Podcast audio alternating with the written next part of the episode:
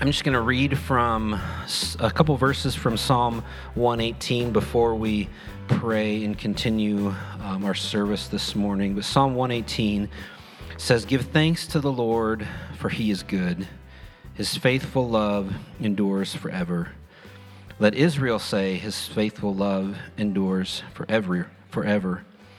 Let the house of Aaron say, His faithful love endures forever. Let those who fear the Lord say, His faithful love endures forever. And as you jump down to the end of the end of that psalm, it says, He who comes in the name of the Lord is blessed. From the house of the Lord we bless you. You are my God, and I will give you thanks. You are my God, I will exalt you. Give thanks to the Lord, for he is good. His faithful love endures forever.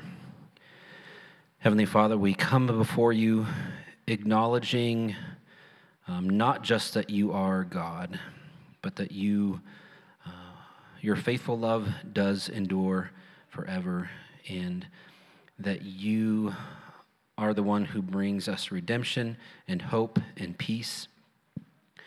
Uh, we ask God that you would remind those in our church this week um, who maybe need a special reminder, whether they're sick or dealing with uh, major illnesses or uh, family hardships, that you are faithful and your love is always there um, despite um, the circumstances around them, and that you would help us as your church uh, to be your hands and feet for them here on this physical earth. God, we look to you this week. We ask that you would help us to focus our eyes on you maybe a little bit more in, a little bit um, deeper way, uh, to be reminded and thankful of what you have done for us through Jesus, uh, but also that because of what you've done, you would uh, move us to action more this week and in the weeks ahead, and to, uh, to walk in obedience to you and to further your kingdom. We ask your blessing on our service as well. And uh, we just ask these things all in your name. Amen.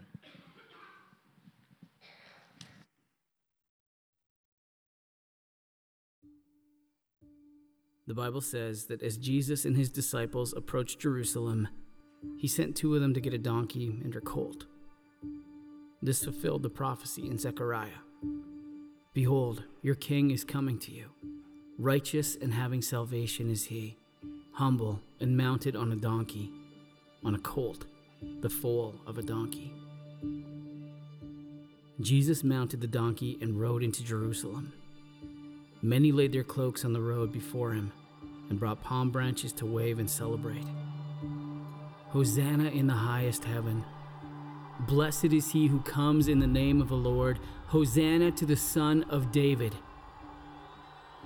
But not all who were there understood him. Some called him only a prophet believing him wise but denying his divinity. Some raged and cheered for a revolution, hoping he would liberate them from their oppressors. To others, he was nothing more than an interruption. Even as children ran to him and shouted for joy, his enemies wove through the crowd, watching, seething, plotting. The range of reactions was great and wide. Celebration, worship, revolutions, deception, cynicism, condemnation, boredom, disinterest. But every single person had to confront one thing who he was.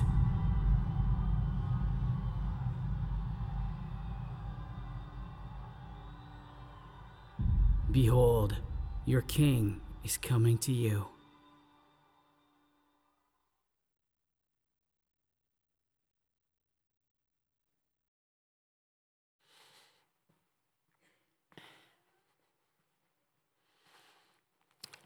Good morning.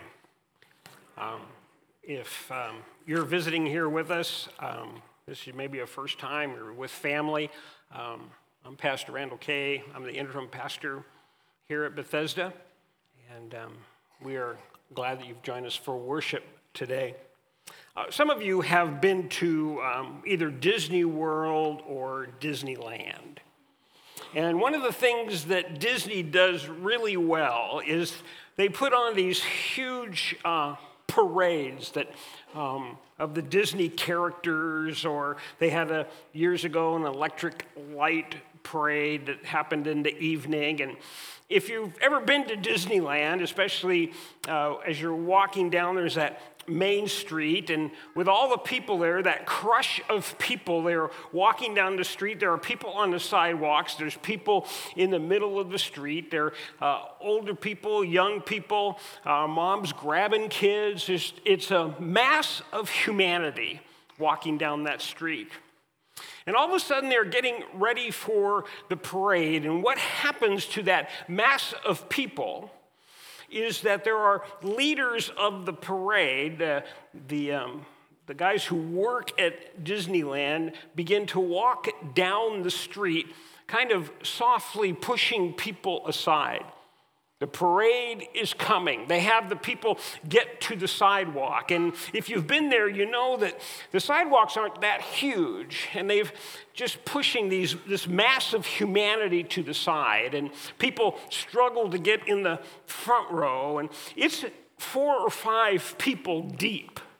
Um, dads have little kids on their shoulders. There are people jumping up and down trying to see the parade that's coming through. There are people trying to get through uh, the sidewalk who don't want to watch the parade. They want to get to the rides while everybody else is watching the parade. In that parade comes and goes by with all of its glory. And um, after the last bit of the parade comes, the people move back into the street and on the sidewalks and they head to wherever they were going. Well, that mass of humanity, that what looks like a, chaos is really what was taking place when Jesus was beginning his journey into the city of Jerusalem during that Passover Passover week, there were a mass of people from all over Israel coming to Jerusalem uh, for the Passover. People walking in the, in, on the trails, on the, on the roads, going up into the city of Jerusalem. They weren't purposely waiting for Jesus to come riding on the donkey. They were just milling around, making themselves up the hill to Jerusalem. And the scriptures tell us that Jesus made his way um, to Jerusalem. And in Luke chapter 19, um, starting in verse 28, it, it says, And when he had said these things, he had just given a couple of parables. He went on ahead, going up to Jerusalem. And when he drew near to Bethphage and to Bethany, at the mount that is called Olivet, he sent two of his disciples, saying, Go into the village in front of you, where, um, where on entering it you will find a colt tied on which no one has ever ridden. Untie it and bring it here. And if anyone asks you, Why are you untying it? you shall say this the Lord has need of it.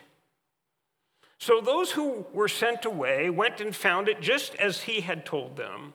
And as they were untying the colt, its owner said to them, Why are you untying the colt?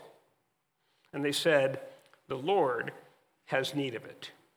And they brought it to Jesus, and throwing their cloaks on the, on the colt, they set Jesus on it, and he rode along. They spread their cloaks on the road. And as he was drawing near, already on the way to, down the Mount of Olives, the whole multitude of his disciples began to rejoice and praise God with a loud voice for all the mighty works that they had seen, saying, Blessed is the King who comes in the name of the Lord, peace in heaven and glory in the highest. And some of the Pharisees in the crowd said to Jesus, Teacher, Rebuke your disciples. And he answered, I tell you, if these were silent, the very stones would cry out. Jesus making himself down. He's coming down from Bethany, um, from Bethphage. Um, Bethany uh, in Hebrew uh, means the city of anxiety. City of anxiety. Bethphage, um, the city of figs. And both of those will have a part in Jesus' week to come.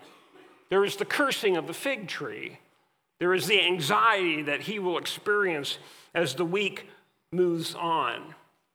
Everything is with purpose and plan. But notice that Jesus hasn't even got to the city of Jerusalem yet. He is heading down from the Mount, Mount of Olives and going to Jerusalem. And from the Mount of Olives, from the top of the Mount of Olives to Jerusalem, is about a two mile walk. It's not very far. And from the Mount of Olives, you can look over this ravine and you can see the walls of Jerusalem setting high upon that hill.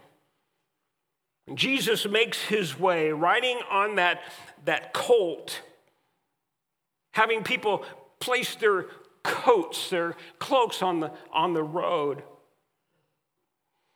as, we read, as we could read in the, in the little video, Zechariah 9 talks about Jesus riding into the city, or the Messiah riding into the city on this young, humble donkey. Back in 2 Kings, um, Jehu is, is proclaimed king. And when they did that, they laid their coats on the bare steps. It was so that the, the king, the royalty, would not have to touch the dirty ground.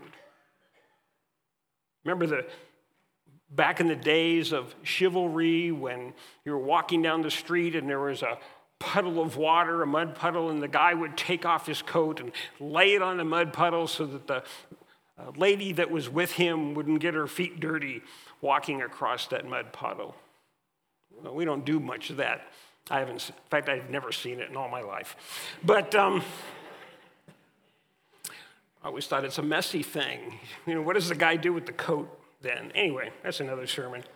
Um, but it was a sign of royalty for Jesus. They're saying, we don't even want his feet to touch the ground or the colt's feet to touch the ground. We are uh, praising him. And the, the other gospels use that word Hosanna that the kids sang so well today. Luke chooses not to use the word Hosanna, which means save us, or the, the Lord saves. Here comes our Savior. And most likely, uh, Luke didn't use it because Luke is writing to a Greek audience.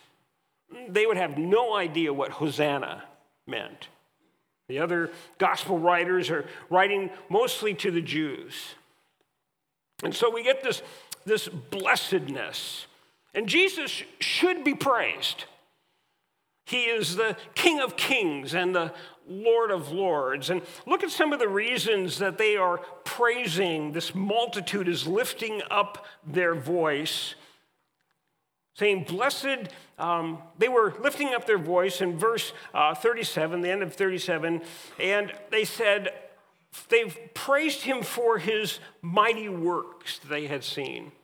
Some of these disciples had traveled with him had been in different locations. Remember, people are coming from all over Israel to Jerusalem. And there's people from Capernaum and people from Bethany and people uh, from Galilee. They're all coming and they're seeing Jesus and they're praising him, worshiping him for those mighty things that he had done the miracles, the feeding of the 5,000 they praised him for those mighty works.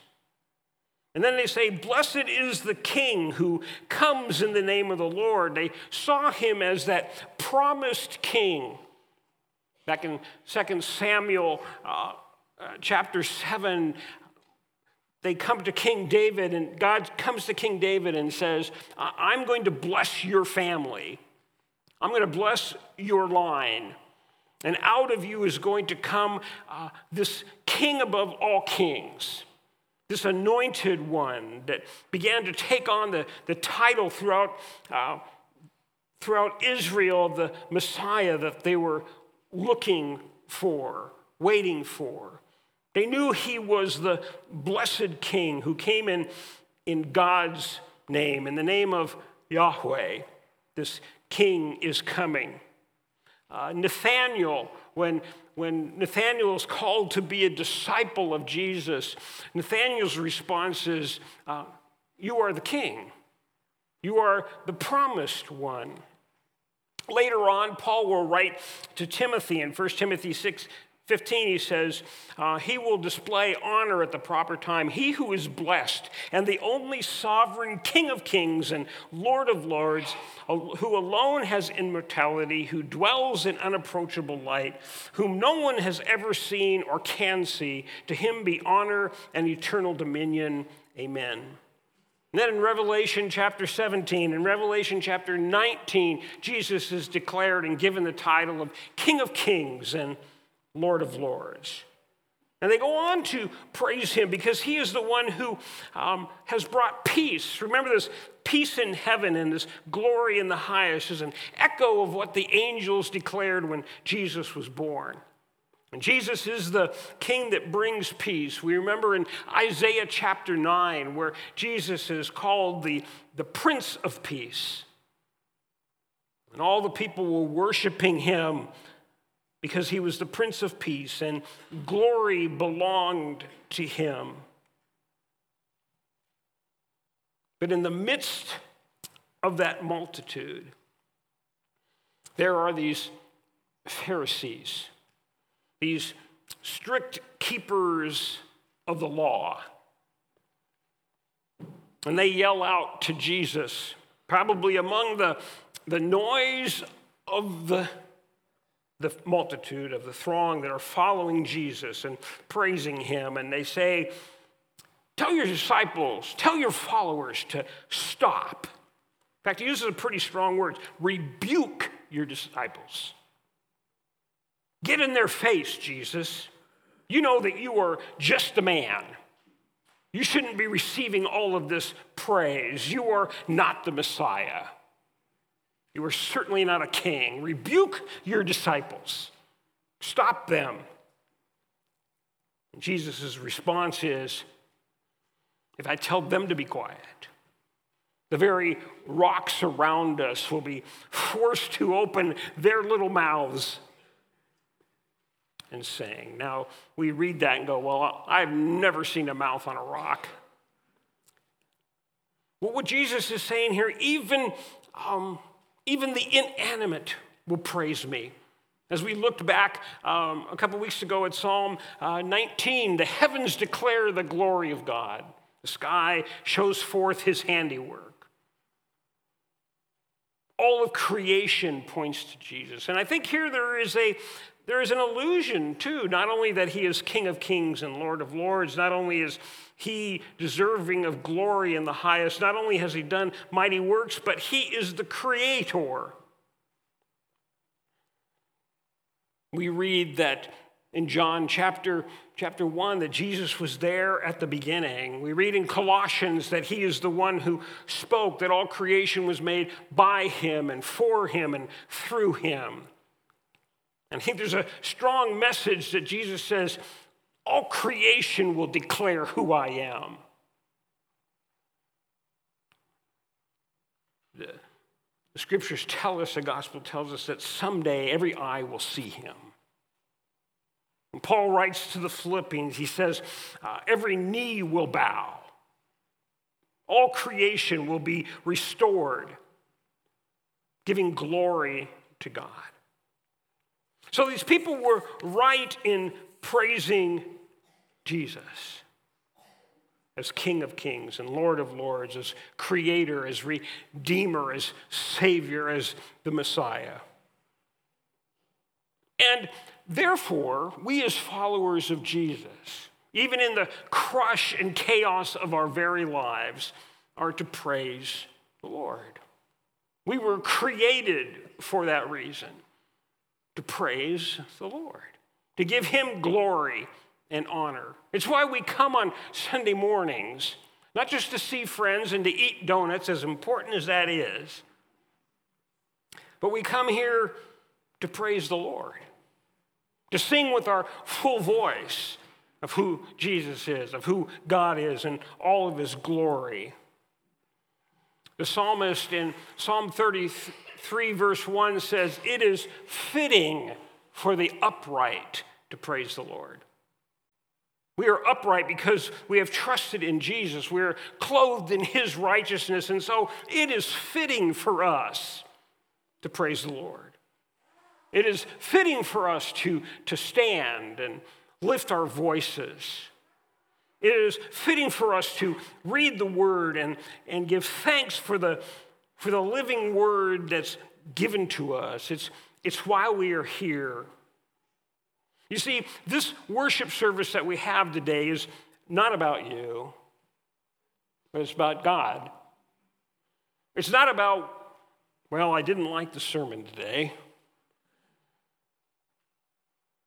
Remember, don't always look at the vessel, but look at the what's in it, what's in God's word. It's all an act of worship for us. It's, it's a practice, if it is. It's like a lab class. You took biology, you listened to the teacher, and then you had to go to do a lab. You had to cut up that frog, pull it apart. Maybe that's not a good illustration for praise. Anyway, at least not for the frog, it's not good news. But in Revelation chapter 7, and we've read it before, let me read it again for us. After this, John says, After this I looked, and behold, a great multitude that no one could count from every nation, language, tribe, people, standing before the throne and before the Lamb, clothed in white robes, the upright with palm branches in their hands, crying out in a loud voice, Salvation belongs to our God. There it is, it's Hosanna. They're echoing what it took place on that Palm Sunday. Salvation belongs to our God who sits on the throne to the Lamb. And all the angels were standing around the throne and around the elders and the four living creatures, and they fell on their faces before the throne and they worshiped God, saying, Amen. Blessing and glory and wisdom and thanksgiving and honor and power and might belong to our God forever and ever. Amen. See, even when the pastor says, Do I get an amen? It's not because the pastor needs it, it's because I'm giving you a chance to practice. We're going to stand before God and we're going to say, Amen. We're, there we go. You get an A today for that lab, for our lab class. But what we want to do with uh, the rest of our service today is to praise the Lord together. To uh, have the worship team will come and will lead us in, in praise. And Maybe you uh, need to get on your knees while you praise the Lord today. Maybe you need to fall humbly before Him. Maybe you need to raise your hands in thanksgiving and, and joy. Maybe you need just to listen and let the praise come from your heart. But we want to praise the Lord today in the time that uh, we have together. So let me start that praise time by uh, bringing us again to the throne in prayer, and the worship team is going to come and, and is going to lead us. Let's pray.